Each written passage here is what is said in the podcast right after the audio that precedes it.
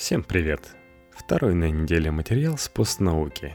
Антрополог Станислав Дробышевский, чью книгу мы уже цитировали, об астралопитеках и пирамидах, научных мифах, работе популяризатора и антропологической грамотности.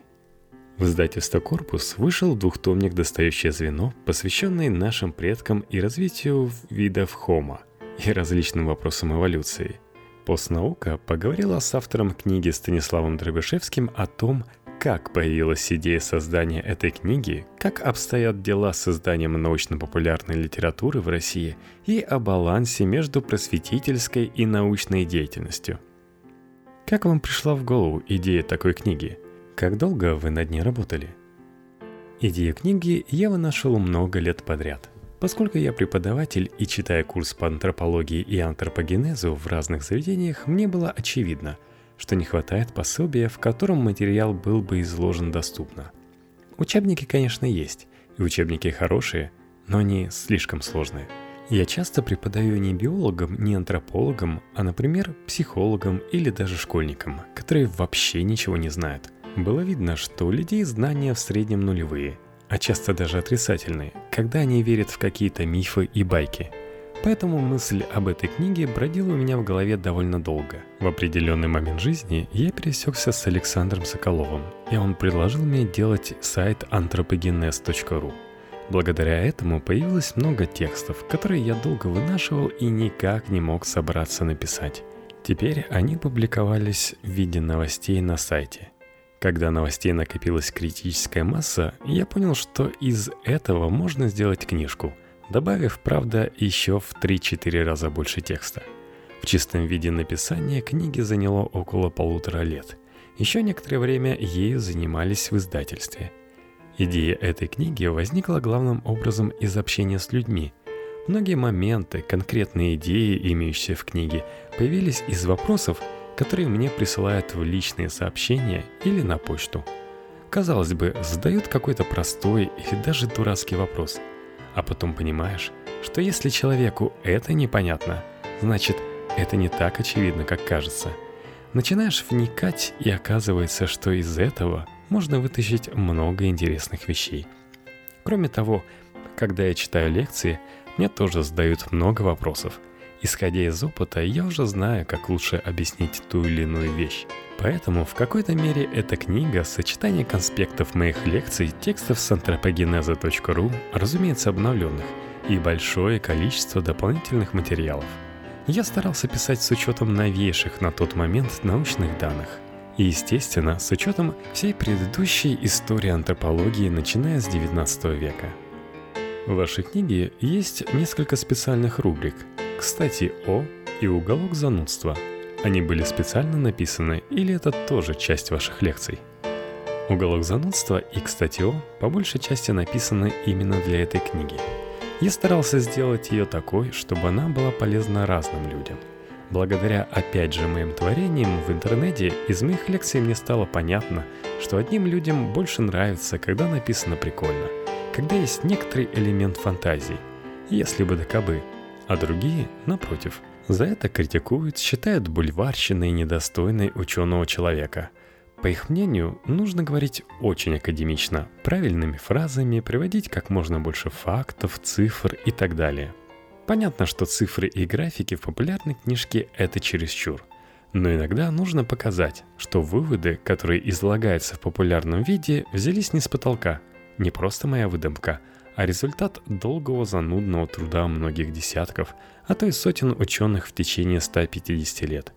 Все, что мы знаем сейчас, результат работы представителей многих наук – антропологии, геологии, физики, палеонтологии, ботаники и многих других.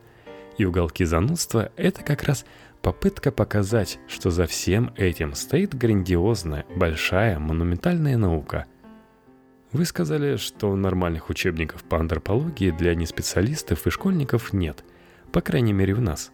Может, такие книги есть среди англоязычных или каких-то других иностранных авторов? Или это общая проблема? Книги по антропологии либо слишком специальные, либо настолько популярные, что почти псевдонаучные. За рубежом как раз таки полно таких книжек – Несколько лет назад я в качестве туриста ездил в Испанию и в самом обычном книжном магазине увидел, что там стоит целый стеллаж таких книг. Это было в Тарагоне, не самом крупном городе. Да и Испания на самом деле тоже не центр мироздания и науки.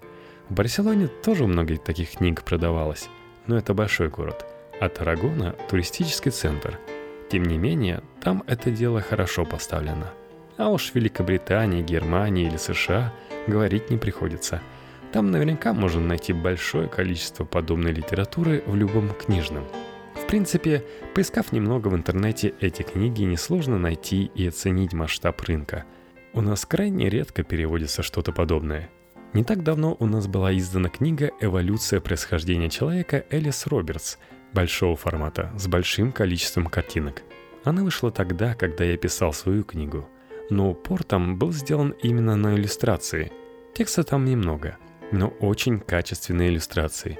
Фактически все это происходило синхронно. Кстати, большая беда с изданием книг в России. Очень сложно хорошо проиллюстрировать рукопись.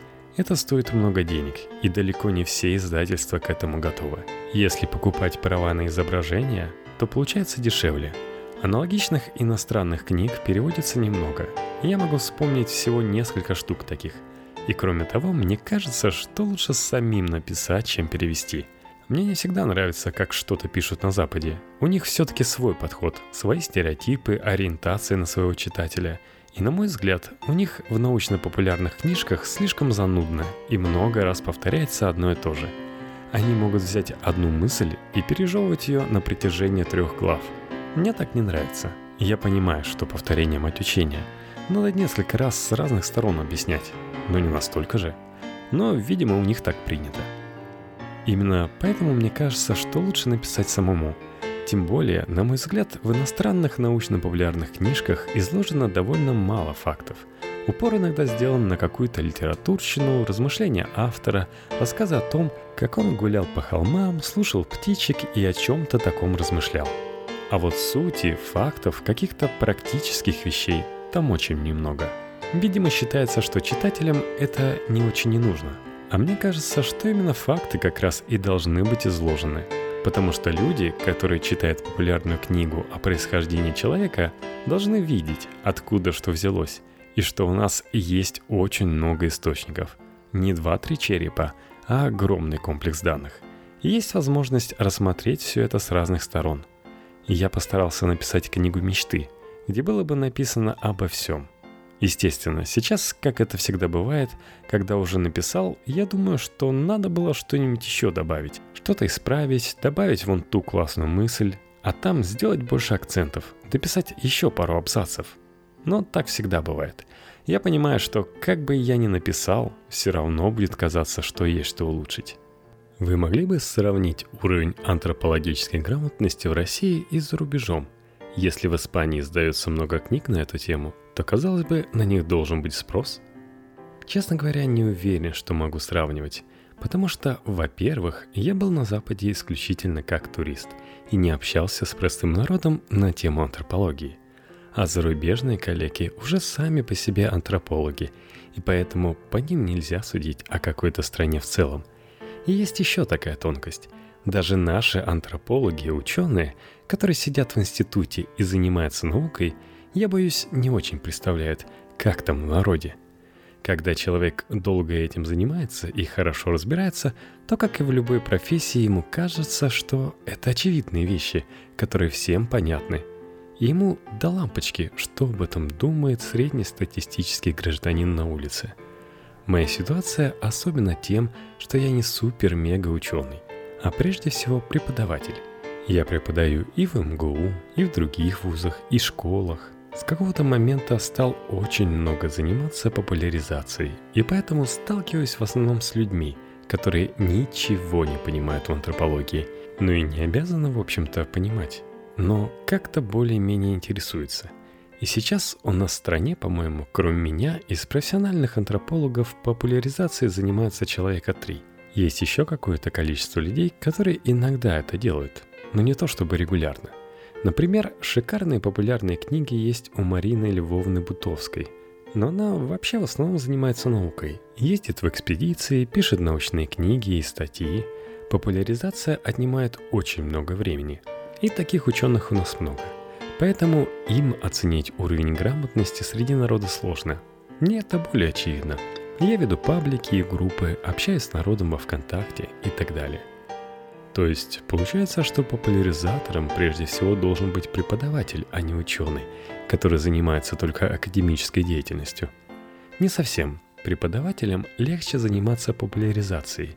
Уже есть поставленные фразы, мысли, которые надо донести – если я читаю одну лекцию 10 с лишним лет, то мне уже понятно, как на это реагируют студенты, как они потом приходят с этими знаниями и что у них в головах остается. И я делаю выводы о том, как надо сделать, чтобы они больше усвоили, стараясь в следующие годы как-то это исправить. А если человек занимается сугубо наукой, то ему это не надо. Он общается с такими же учеными, которые говорят на своем научном языке – для которых термины дистальный, проксимальный, фенозигия – это нормальный человеческий язык. В этом нет ничего особенного.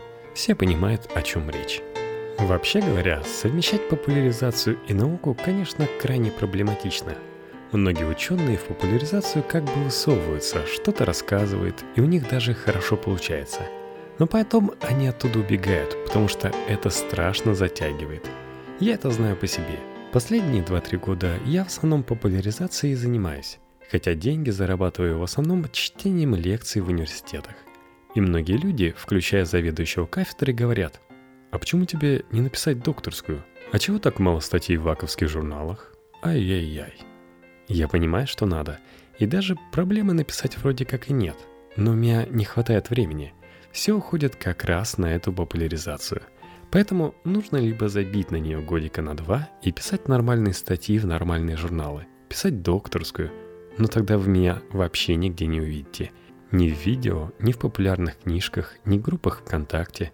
Даже на то, чтобы сделать картинку-угадайку и опубликовать ее, обычно уходит где-то полчаса. Найти хорошую картинку, сделать нормальную, корректную подпись и все такое – а за это время я бы мог провести какой-нибудь научный анализ, посчитать какие-то соотношения черепов по 20 признакам, так что либо-либо. Есть пример Александра Маркова, великого популяризатора, благодаря которому вообще популяризация в России как-то поднялась. Но сейчас я вижу, что он убежал от всего этого, занимается наукой, руководит кафедрой и, кажется, вполне этим счастлив. А в популяризации я его, честно говоря, в последнее время не видел – а с какими самыми серьезными или, может быть, смешными, вопиющими заблуждениями и мифами вам приходится сталкиваться? Какие такие самые распространенные вещи, которые вы, может, как раз и опровергаете в своей книге? На самом деле, я не строил книжку так, чтобы что-то опровергать. Я построил ее так, чтобы люди могли почерпнуть из нее реальную информацию. Опровержение – это книга Соколова – Мифы об эволюции человека. Как раз она этому посвящена. Чего-то оригинального в заблуждениях и мифах бывает очень мало. Сначала, когда только начинаешь этим заниматься, думаешь, вот это да, какие же люди бывают странные. А потом понимаешь, что есть какие-то стандартные и совершенно привычные идеи, которые почему-то сидят в голове у каждого третьего. Например, пресловутые байки о том, что ученые доказали, что человек не происходил от обезьяны – более продвинутый вариант, что у человека с обезьянами были просто общие предки. Да кто эти общие предки? Крокодилы, что ли?